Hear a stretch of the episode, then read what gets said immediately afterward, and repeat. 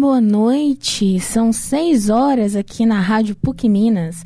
Hoje é dia 2 de setembro, agosto finalmente acabou e vai começar o nosso programa, o nosso querido Central da Resenha. Hoje quem me acompanha é a Lavínia aqui comigo. Boa noite, Lavínia. Boa noite, Jana. Vamos lá. Vamos começar primeiro falando sobre cidades. Parece que aconteceu um tiroteio em Belo Horizonte, é isso mesmo? Quem vai trazer maiores informações é o nosso querido Pedro dos Santos. É com você, Pedro. É isso aí, gente. Muito boa noite, Jana. Boa noite, Lavínia. Boa noite, Rafael Souza, que está aqui do meu lado. E uma boa noite especial para você que está aí ouvindo a gente, que está acompanhando a gente pelo YouTube do LabSG. Começar já, antes de trazer as informações, Jana, se me permite, vou fazer aquele convite biscoiteiro para a nossa audiência rotativa e rotatória. Vamos. Assim, a gente tá com as nossas redes sociais, estamos com o nosso Instagram, @Central da Resenha, então segue a gente lá, porque é importante ter o seu engajamento e a sua participação com a gente também por lá. Vou entrar também aos poucos aqui ao longo do programa de hoje, trazendo a situação do... a sua participação aqui pelo nosso chat aqui no YouTube, do LabSG. E é isso. Ô, Jana, realmente aconteceu uma situação bem complicada, aqui no bairro Primeiro de Maio, melhor dizendo, não é aqui em BH, bairro Primeiro de Maio, que, diga-se de passagem, a nossa querida Claire Santos mora lá, lá da nossa turma. Um abraço, um beijo pra você, Claire. E foi isso, na verdade, a operação polícia prendeu 2 homens armados com coletes à prova de bala na tarde de ontem. A operação aconteceu ontem, em meio a um tiroteio lá no bairro 1º de Maio. De acordo com a PM, os denunciantes tinham visto homens andando com armas de fogo de calibre alto, além dos coletes à prova de bala. E então a polícia meio que armou a tucaia, Fez aquela casinha de caboclo, como a gente diz no truco, E montou essa estratégia de varredura e, no meio das buscas, entrou numa casa onde eles estariam separando drogas. Esses 2 suspeitos não mostraram resistência, à prisão e se renderam.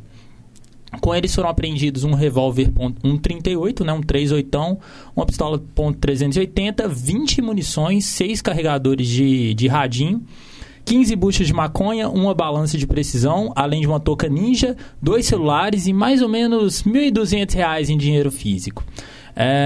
Outra coisa também que a PM trouxe é que a operação vai seguir nos próximos dias com o intuito de encontrar mais suspeitos, encontrar mais pessoas que tiveram envolvimento ali nesse confronto entre as gangues ali do 1º de Maio. E por conta desse conflito, algumas escolas da comunidade não tiveram atividades nessa sexta-feira, Então, por conta do perigo, as aulas da EMEI do 1º de Maio, além da Escola Municipal Josefina Souza Lima e a creche Seja, tiveram as atividades suspensas hoje.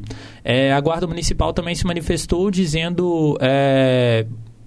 cooperar no patrulhamento da comunidade para garantir a integridade e segurança dos alunos. Volto com você, Jana. Muito obrigada, Pedro. A gente fica triste, com a notícia dessas, as crianças sendo privadas de frequentar a escola, os pais precisando trabalhar, mas torcemos para que tudo seja esclarecido.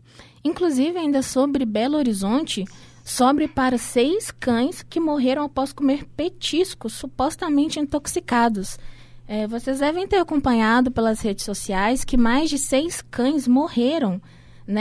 Esses dias em Belo Horizonte, 2 morreram em São Paulo e na necrópsia feita pela UFMG mostrou que os alimentos foram supostamente contaminados e tinham etilenoglicol, mesma substância encontrada em lotes da cervejaria Belo Horizontina Becker, em 2020. Desculpa, Jana. Falaram que é uma empresa lá de São Paulo dos petiscos. Isso, eles ainda estão investigando se a causa são os petiscos, se é alguma coisa na alimentação dos cães, mas os sintomas, para que vocês fiquem atentos desses cães que estão tendo problemas, é diarreia, vômito, desmaios, então fiquem atentos aos seus cães e que tudo também seja solucionado, Pois é. E dos cãezinhos. Ô, Jana, isso me fez lembrar, às vezes, não só também a situação dos cãezinhos. Às vezes tem uma outra pessoa que acha que é o salsicha do Scooby-Doo e vai querer comer biscoito Scooby. Também fique atento, meu querido. Porque realmente é uma situação muito triste, né? É, você vê o pessoal... Os cãezinhos morrendo por causa dessa substância. Já teve a polêmica do caso Baker, que se arrasta até hoje ainda, né? É, tiveram já audiências e afins, mas foi um caso que ainda não foi 100% solucionado. Então, fica o nosso alerta para todo mundo que acompanha a gente.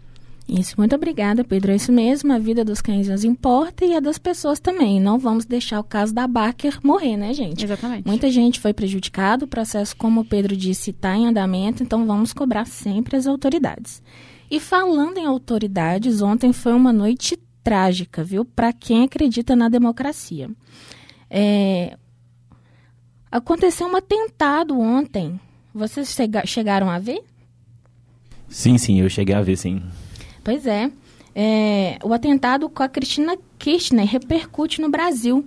Quem vai trazer maiores informações é o nosso repórter Cauã. É com você, Cauã.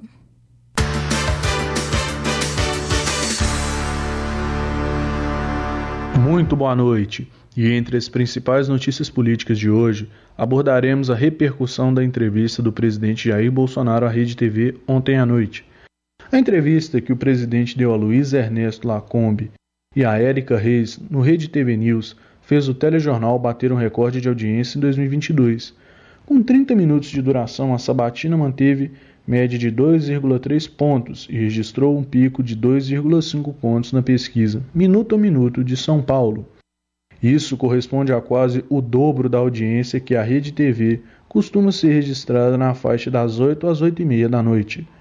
Na quinta-feira anterior, para título de comparação, o telejornal deu 0,8 pontos. E também o ataque à ex-presidente e atual vice-presidente da Argentina, Cristina Kirchner.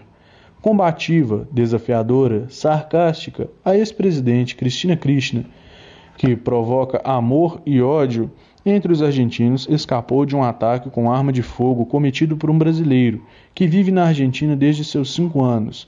Nesta quinta-feira, coincidindo com a reta final de seu julgamento por corrupção.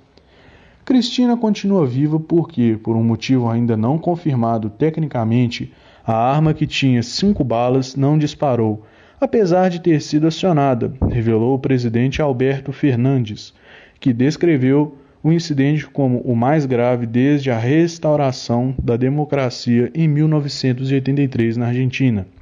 Aos 69 anos, a vice-presidente desde 2019 e 2 vezes presidente entre 2007 e 2015, Kirchner é acusada de corrupção na concessão de licitação de obras políticas na província de Santa Cruz Sul, seu berço político. O presidente Bolsonaro também comentou o ocorrido e comparou o atentado com o que ele sofreu em 2018. Bolsonaro ainda afirmou que, mesmo não simpatizando com Cristina, não deseja isto a ela. Cauã Lucas, a Central da Resenha. Muito obrigada, Cauã Lucas, pelas informações. Para quem assistiu, né, circulou nas redes sociais o vídeo do momento onde o suposto atirador mirou no rosto da Cristina, né, e atirou, porém o gatilho não funcionou. Né? Ela chegou a cair no chão pelo susto. E trazendo mais informações, aconteceu na noite de quinta-feira, a Cristina, que é vice-presidente da Argentina, ela sofreu um atentado na porta da sua casa em Buenos Aires, por volta das 9 horas da noite. Segundo a polícia, o homem brasileiro, identificado como Fernando André, de 35 anos, ele foi detido. As imagens elas mostram o momento em que o homem aponta na direção da cabeça da Cristina e atira. O ataque à vice-presidente da Argentina não foi o primeiro. É importante a gente trazer aqui outros fatos durante a história de ataques a autoridades. Primeiro teve os atentados de Chino Abe no dia 8 de julho de 2020, esse ano, que ele é o ex-primeiro-ministro do Japão e morreu aos 67 anos após ser baleado durante um discurso na cidade de Nara, no oeste do país.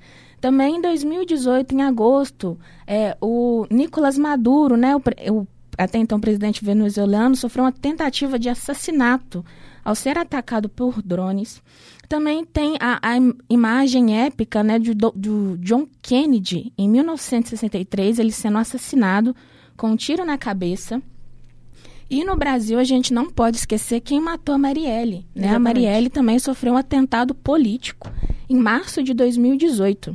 A vereadora do Rio de Janeiro, do PSOL, ela foi executada com vários tiros deferidos no seu carro, né? E tinha o Anderson Gomes junto também, foi uma fatalidade, os dois morreram por ódio político, sem esquecer também da facada do atual presidente Jair Bolsonaro, que foi em 2018.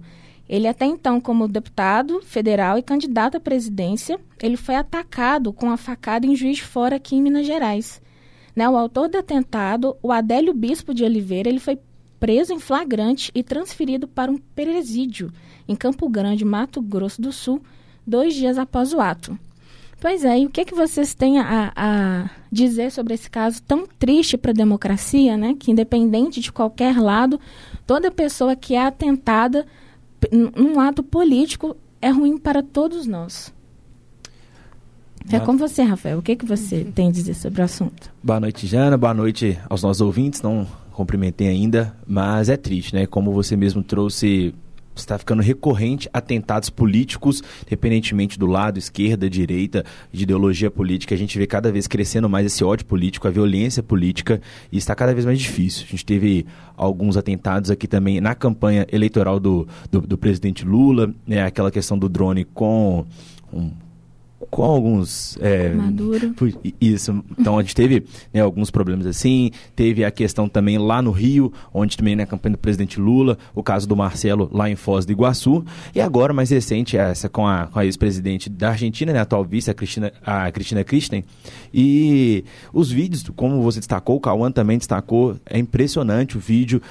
A gente poderia estar vendo a história ali sendo feita de um atentado que ficaria para sempre. Os vídeos são muito claros, dá para ver a arma aparecendo, e inclusive especialistas já estão tentando trazer o motivo da arma não ter funcionado. A gente, né, agradece que não funcionou, a gente não vê um atentado pior. Pode ser que estava úmido a munição e a pólvora acabou não pegando fogo, ou então é porque o atirador, naquela cena famosa de filme que todo mundo sempre vê com o dedão puxando o gatilho para baixo, ele ali acabou esquecendo de puxar o gatilho para baixo, então na hora que efetuou o disparo, né, não conseguiu atirar. Mas é algo realmente triste e que a gente tem que ficar cada vez mais atento, se aproximando aí das eleições, lembrando que faltam 30 dias para as eleições aqui no Brasil, então é algo a gente ficar atento, ficar esperto, quem quer se manifestar politicamente também sempre de olho aberto, porque realmente o perigo político, o ódio político está nas nossas portas, está no nosso dia a dia.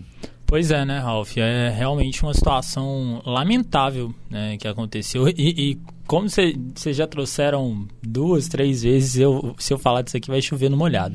Mas é uma coisa que gerou assunto e que, cara, eu não quero nem imaginar como seria se a bala tivesse pegado, porque só pelo vídeo que viralizou, que circulou bem nas redes sociais, pega literalmente a Cristina de frente, sabe? Imagina se esse tiro acerta. Que coisa assim... Não, e é super preocupante. Traumática. Na casa dela, na porta da casa dela. Exato. O quão longe eles estão chegando, e, tipo assim, e o quanto as pessoas que... tipo assim, de todo mundo que estão envolvida na política tem que, tipo assim, agora começar a tomar o cuidado redobrado. Tipo assim, de todos os lados, é muito preocupante. E diga-se de passagem, o Lavínia, né, o presidente Jair Bolsonaro, ele se pronunciou nessa sexta-feira também sobre a situação da Kirchner, né? Ele, só que, assim, ele meio que tentou puxar a sardinha para o lado dele usando o atentado, justamente que a Jana trouxe muito bem, da facada lá em 2018 como um argumento de, mas quando foi a minha vez, teve gente comemorando e não sei o quê. Eu lá, tipo, meio que as aspas dele foi: eu lamento pela situação, mas quando foi comigo, teve gente que soltou foguete, basicamente. Sabe? Sim. Esse é o nosso presidente, né? Nosso líder político. Ralf? Inclusive, é importante... Vai, Jana. Foi mal. Vai. É tua. Inclusive, tem vazado informações de fotos desse suposto suspeito que ele tem uma tatuagem com símbolo neonazista no cotovelo. Ele tem o som negro, né? Ainda não está confirmado, mas aparentemente a atitude é a mesma, né? De extermínio, com crueldade. Aparentemente, estamos falando de um neonazista.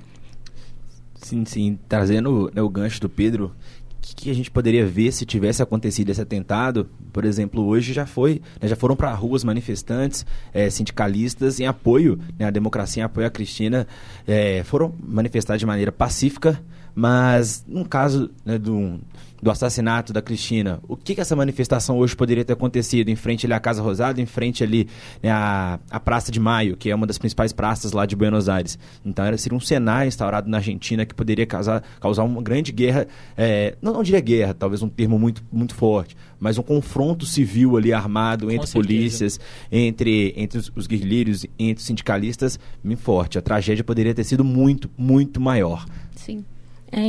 Para fechar o assunto, trazendo aqui para o Brasil, né, o presidente Bolsonaro, ele, inclusive no debate da Band, ele gerou toda uma polêmica, porque por medo de envenenamento, ele pediu à equipe para comer o lanche dele antes do debate, né, para ver se ele teria algum risco de morte ou não. Isso levantou um debate e foi só reforçado que essa é uma prática comum das autoridades, dos líderes políticos, principalmente, de trazer uma equipe antes para fazer todo o teste de segurança. Eles levam o próprio alimento com medo, né? É muito, tipo assim, e historicamente é uma preocupação que faz sentido. Faz sentido. E assim, diga-se de passagem, trazendo mais uma referência dos filmes e afins. Isso me faz lembrar muito também que isso não é de hoje, né?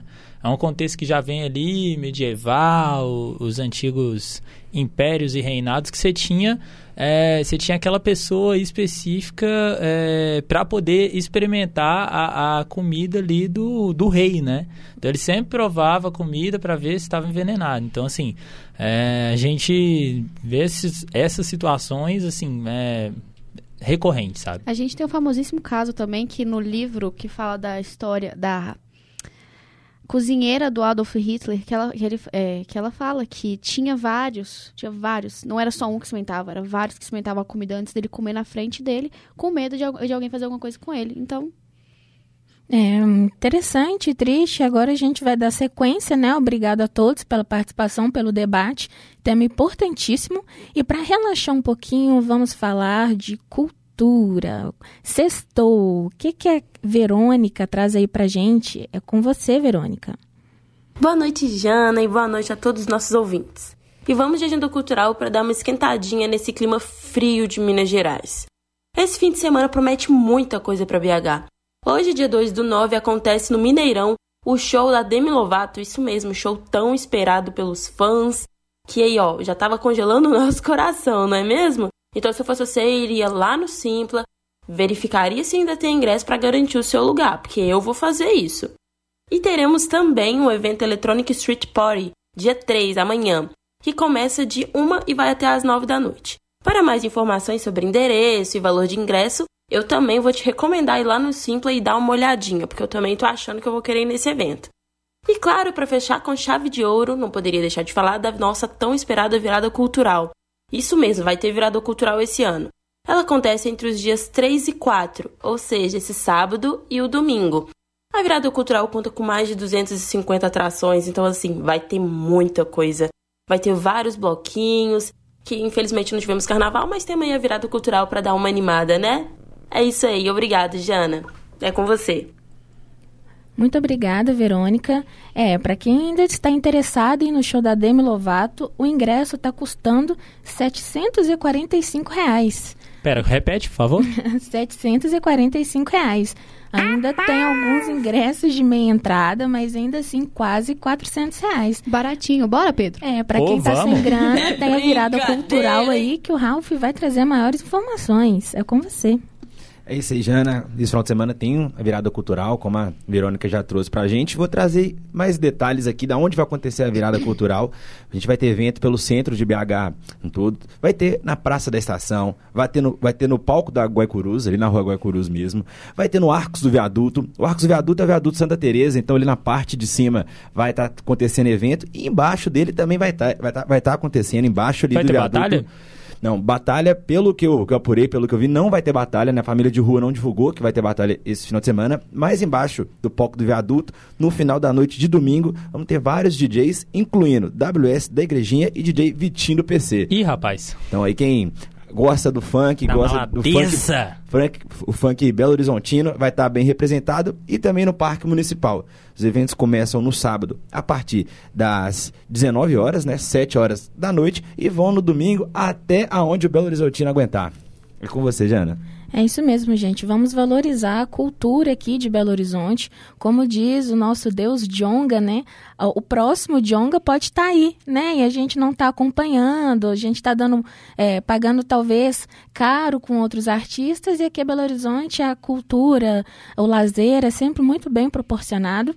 São 24 horas, a virada cultural vai começar de meio-dia e acaba meio-dia. Então, é isso. Na teoria, né? Levem seu banquinho, eu já tive minha época de virada cultural. Não esqueçam do agasalho, vai estar muito frio. E é isso aí, vamos curtir. E agora vamos falar de um tema que eu adoro, que é futebol, esportes. O que vocês trazem aí pra gente, Pedro? Pai que é tua, Ralf, eu tava aqui terminando de operar as carrapetas. Agora sim, bora falar de esporte, bora falar, obviamente, do futebol, tudo que vai rolar. É com você, Rafael Souza, boa noite. Vamos falar do esporte, do queridinho do brasileiro, da bola redonda, da bola oval, a bola menor. Primeiro, vamos trazer notícias do querido Clube Atlético Mineiro, nosso setorista João Lima, com as mais novas, as atualizadas para vocês. Boa noite, massa atleticana, bora falar de galão? O Galo enfrenta o Atlético Goianiense no domingo às 18 horas no estádio Antônio Ascioli, em partida válida pela 25ª rodada do Campeonato Brasileiro. O árbitro da partida será o paulista Luiz Flávio de Oliveira. O Galo vem de um empate com a América no último domingo, e para afastar de vez a má fase e colar no G6, o Atlético precisa de uma vitória. Em caso de triunfo, pode chegar aos 39 pontos e igualar a pontuação do sexto colocado, o Atlético Paranaense. Para o confronto, a equipe alvinegra não deve contar com os lesionados Pedrinho, Otávio e Igor Rabelo e os suspensos pelo terceiro cartão amarelo, Alan e Júnior Alonso. A equipe comandada por Cuca deve manter a base do último jogo e mandar a campo Everson, Mariano, Nathan Silva, Hever, Arana, Jair, Zaratio, Nátio, Pavon, Ademir e Hulk. Já o Xará goiano deve ir a campo com uma equipe mista, visando a partida da volta da semifinal da Sul-Americana na próxima quinta contra o São Paulo no Morumbi. João Lima para os estúdios PUC.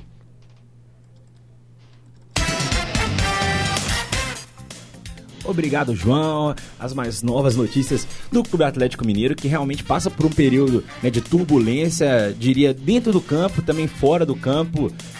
Nessa semana, poptou principalmente no Twitter, né, nas redes sociais ali dos influenciadores atleticanos, sobre que a Arena MRV, que prometeu ser que estaria paga 100% quando acontecesse a inauguração, que está prevista para 25 de março do ano que vem, de 2023, não estará paga. Sim, vai ter juros a serem pagos, provavelmente até o ano de 2029, então toda aquela promessa de arena autossustentável que traria vários recursos financeiros para o Atlético, pelo jeito não vai acontecer, não nesse começo, né? E no campo o Galo vai tentar buscar essa vitória contra o Atlético Goianiense poupado, que está disputando a semifinal da Sul-Americana, então a chance também de se recuperar dentro do campo, buscar uma vitória e encostar de vez no G6 e buscar essa Libertadores pro ano que vem, né, Pedro? Assim, a situação pro Atlético literalmente sobrou a disputa para uma vaga na Libertadores, né? E com os times que estão, né, os times brasileiros que estão em disputa na Sul-Americana, possivelmente vai ser o Atlético Goianiense, né, que vai pra final, e considerando que ele seja campeão, o Dragão tá na zona. Dragão tá na zona de rebaixamento, Atlético Goianiense é o 18º, salvo engano. Então não vai ter aquele negócio de G9. pode até ter um G8, mas não vai ter G9 esse ano. Então, o Atlético precisa realmente, como diz o outro, né, precisa firmar o seu toque se quiser alguma coisa, até mesmo para a temporada que vai ser ali, meio que a temporada de luxo do atleticano, né, por causa da inauguração da arena. Vamos de participação da nossa audiência rotativa e rotatória aqui, porque o nosso querido Vitor Barbosa, ele tá perguntando aqui, né? Eu vou deixar para você principalmente, Ralf, se a gente acredita em uma arrancada do Galo rumo ao G4. O que você acha, Ralf? Vitor, eu acredito sim nessa arrancada rumo ao G4, principalmente os times que estão acima ali no G4 agora vão se envolver diretamente com brigas. Palmeiras, Flamengo, Atlético Paranaense, Corinthians e Fluminense estão envolvidos em competições de mata-mata, então vai haver aquela priorização, aquela rodagem de elenco que a gente conhece no futebol brasileiro, então acredito sim numa arrancada, mas precisa ganhar, né? O Galo precisa ganhar esse jogo, né, de domingo às 18 horas, 6 horas, é bastante importante, né, nessa arrancada, mas eu acredito, com a força da torcida, aquele manto que dentro de casa o Galo é um dos melhores mandantes, vai voltar a acontecer, e acredito sim num rumo ao G4, né, igual o Pedro disse, o Galo hoje está em sétimo, deve virar um G8, eu acho muito difícil ficar fora da próxima Libertadores, porém é bom evitar aquela pré-Libertadores, aqueles jogos contra uns times da Bolívia, então é importante pro time do Galo. Ainda mais porque, na verdade, esse novo formato da pré-Libertadores tem sido muito complicado pros brasileiros. Antigamente, sim. Né, a pré-Libertadores era só um jogo, aí sim, literalmente contra um time da Bolívia, um time da Venezuela, era mais tranquilo, mas agora o chaveamento geralmente é bem mais complicado. O próprio Fluminense nesse ano ficou fora da Libertadores por isso, passou da primeira qualificatória, mas depois acabou sendo eliminado pro Tolima. Jana, temos informações? Não, inclusive, ouvindo vocês, eu tô lembrando que o Galo também tem que faturar, né? Pra negociar. Muito bem lembrado. Tem que negociar aí jogadores pra cumprir a meta, né? Do final do ano, como é que é isso? Da temporada? Verdade, tem uma meta aí de venda de jogadores que ainda faltam 40 milhões, né, de reais pra bater essa meta. Algo que a diretoria atleticana planeja com as vendas dos principais ativos, né? Arana, Zarate ou então o volante ala. Então vamos aguardar aí que a janela de final do ano o Galo com certeza será movimentada. Ainda mais com a Copa batendo nas portas, né? Vai ser mais tranquilo também nessa situação. Sim, sim. E agora vamos trocar o lado da lagoa? Vamos sair da Broncarã e chegar ali na Catalão? Opa! Onde chega a torcida do Cruzeiro, onde pretende chegar em peso para domingo. O time que tá perto da subida, ainda não é matemática, mas a gente sabe que vai subir. E Lavina, quais são as notícias do Cruzeirão Cabuloso? Boa noite, Ralf, boa noite, Jana, boa noite, Pedro, boa noite a todo mundo que está nos ouvindo. Vamos falar do lado azul da lagoa agora, né? Vamos falar um pouquinho do pré-jogo, né? O Cruzeiro vai enfrentar o Criciúma domingo, dia 4 de setembro, pela 28ª rodada do campeonato. O jogo acontece aqui em BH, vai acontecer às 4 horas lá no Mineirão. É esperado mais de 55 mil torcedores celestes no domingo. Ontem a gente estava acompanhando e as vendas foram tudo esgotado. Eles estão fazendo, a equipe do Cruzeiro está fazendo uma varredura para ver quais aqueles ingressos que não foram vendidos, né? Não foram comprados, ficaram no carrinho. Quem vai apitar o jogo domingo é Marielson Alves Silva. Seus auxiliares vão ser o Jucimar dos Santos e a Daniela Coutinho. O VAR será comandado pelo Thiago Peixoto. O Cruzeiro não terá nenhum desfalque. O Paulo Pezzolano está livre para utilizar todas as suas peças nesse confronto de domingo. E uma possível escalação que a gente deu aqui, a Central da Resenha deu, é Rafael Cabral, Zé Ivaldo, Brock, Oliveira, Bruno Rodrigues, Neto Moura, Machado, Daniel Júnior, Bidu, Luva ou Rafa Silva e o Edu. E vale lembrar também para todos os torcedores que estão lá que o patrão Ronaldo vai estar lá ver o jogo, né? Ele já tinha falado na live dele muito tempo atrás e foi confirmado essa semana que ele vai estar lá para assistir o jogo. Caso o Cruzeiro vença, ele tá com 58, ele vai para 61, matematicamente é 62 pontos, né? Mas como o Ralf falou, já subiu, é muito difícil isso não acontecer. E uma outra informação também que eu vou trazer é da caravana do Cruzeiro, né? A gente falou muito dela aqui na Central. Ela vai estar em Divinópolis esse final de semana, vai contar com a presença do Raposinho, presença de um ídolo celeste que ainda não foi divulgado e, é claro, os telões para assistir o jogo de domingo. As atrações começam às 10 horas da manhã, a carreta está localizada na rodoviária, no bairro Bom Pastor. Então, vão lá ver e prestigiar o nosso time, que é lá do interior. É com você, Ralf. Obrigado, Lavínia. Mas antes de passar aqui a bola, Pedrão, tem uma pergunta para nosso setorista aí. Ih, rapaz. Confirmando a subida, tem promessa? Tem promessa para pagar? Nenhuma, eu não pensei em nenhuma, não fiz promessa nenhuma. Eu acho que eu me lembro. Acho que então, não tenho nenhuma. Então fica aí pra pensar. E aí, Pedrão, o que, que você tá vendo desse cenário do Cruzeiro? Ronaldo presente, festa da torcida. Vai ser um domingo, assim, inesquecível pro torcedor celeste. Não, com certeza, né? O Cruzeiro, ele... Assim... Uma das músicas que mais foi cantada nos últimos 3 anos era vamos jogar com raça, sair dessa desgraça, dessa situação de desgraça, né, que o Cruzeiro foi enfiado, pra voltar pra Série A. E, assim, o cruzeirense, ele sofreu muito. Eu acho que, assim, o cruzeirense sempre teve muito na sua aura de zoar, muita zoeira que vinha do atleticano, porque o atleticano sempre foi sofrido e que não sei o que, aquele papo, né, de ei, galo, faz essa massa sofrer, como dizia o nosso querido Roberto Abras. E assim, o cruzeirense, ele meio que se forjou muito no meio desse caos, né?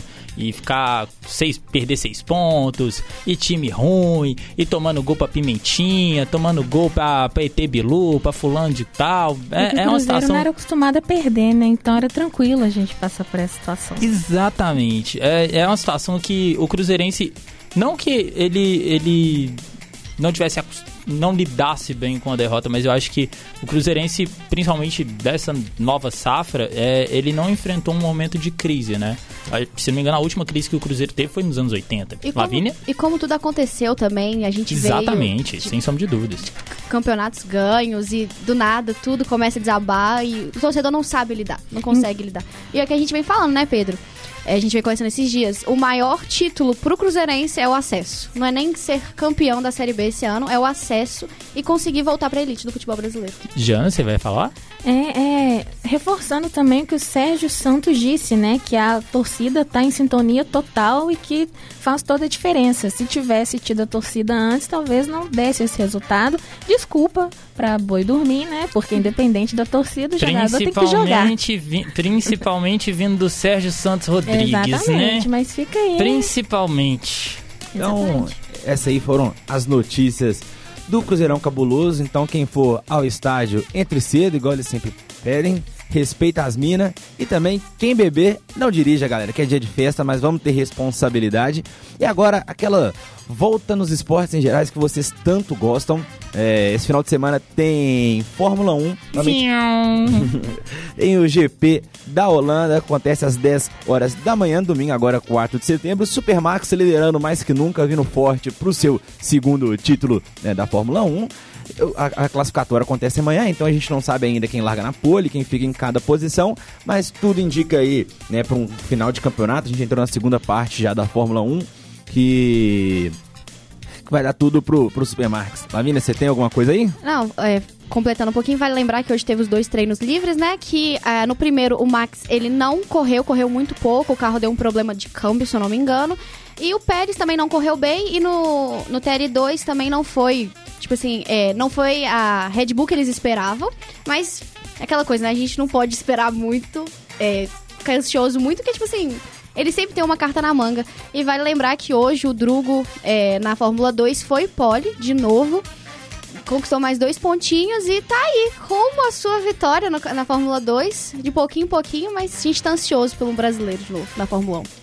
Então, expectativa de brasileiros, né? Tem vários aí subindo. E a gente para agora no pit stop, faz uma troca da Fórmula 1 pelo tênis. O US Open já tá rolando. A nossa querida Bia Haddad Maia, infelizmente, foi eliminado nas simples femininas ontem para a austríaca Kazaku. Porém, na dupla feminina, hoje conseguiu vencer junto com a Ana Danilina, do Cazaquistão, venceu de 2-0 e avança na competição e aguarda agora a sua próxima adversária. E nas duplas masculinas, a gente teve 2 jogos hoje, os nossos queridinhos, né? Marcelo Melo e Bruno Soares, eles não fazem dupla, porém os dois perderam os seus jogos, os respectivos jogos, e estão eliminados das duplas masculinas. Então aí é seguir agora na torcida nas duplas com a Bia Haddad Maia, acompanhar o US Open, que trouxe pra gente uma posição no ranking que a gente não via há muito tempo, trouxe um pouco aquele quentinho do tênis que a gente tinha muito com o Guga ali no começo dos anos 2000, torcer, energia positiva pra Bia daqui no Brasil jogando lá pros Estados Unidos. E Pedrão, você no começo comentou aí que o Cruzeiro na época tomava gol de pimentinha, tomava gol do ET Bilu. Vocês lembram do gol de Saci que o Cruzeiro tomou? Meu filho, se eu lembro, Cruzeiro e Pousão, né? Pouso Alegre, foi um jogo, acho que foi 2021. 2021 no Mineiro. Lá no Manduzão, né? Jogo contra o Pouso Alegre, e o Pouso Alegre que, como eu trouxe na última sexta, jogava pela vida na série pra classificar pra Série C e conseguiu vencer o Asa de Arapiraca no último sábado, classificou pra Série C, mas a Série D ainda não acabou. O Pouso Alegre agora que vem pra disputar a semifinal contra o Amazonas. O primeiro jogo é amanhã às 17 horas no Manduzão, novamente. Espero um grande público para apoiar o Pouso Alegre, que, eu repito, a informação do último programa, a primeira vez que eles estão participando de uma competição a nível nacional, já alcançaram a glória que é subir. Então, ano que vem, teremos Pousão na Série C do Campeonato Brasileiro. É isso aí, coisa boa. Então, o Pouso Alegre que está fazendo uma campanha excelente. Na série D, na verdade, também foi muito bem na Copa do Brasil para um time que tinha estreado, né? Foi eliminado para o Curitiba nos pênaltis. Ô Lavínia, tem informação aí, minha querida? Vale lembrar que hoje à tarde aconteceu o jogo amistoso, né, do Brasil feminino muito contra a África do Sul. O Brasil ganhou de 3-0. As meninas voam sempre. Coisa boa, é isso. Sempre bem representado, e esse foi o giro no esporte mineiro, no esporte brasileiro, no esporte do mundo. Com você, Jana. Muito obrigada, Ralf, Lavínia, Pedro, por todas essas informações. Vamos ficar atento aí às meninas, ao futebol do domingo, que o Cruzeiro se saiu muito bem. Lembrando que foi dada a largada do Rock in Rio para quem acompanha, quem não tá com grana para Demi, quem não vai na virada cultural. Foi dada a largada do Rock in Rio. Hoje já tem apresentações importantíssimas, Sepultura, Iron Maiden, Black Pantera. Vai ter muita gente, vai ser transmitido pelo Multishow, pelo Canal Bis. Fiquem atentos. Muito obrigada a todo mundo que participou, aos nossos repórteres tão queridos. E hoje, então, foi comigo. Hoje é sexta-feira, dia 2 de setembro. Essa foi a nossa Central da Resenha, esse programa tão querido por todos os alunos aqui da Rádio PUC Minas. A apresentação foi comigo, Janaína Veloso. Produção também comigo, Janaína, Letícia Souza, Pedro dos Santos, Rafael Souza, Regina Moraes e Verônica Lorena. Trabalhos técnicos, Pedro dos Santos e Rainer Meira. E a coordenação do nosso querido Getúlio Nuremberg. Ficamos por aqui e até segunda-feira.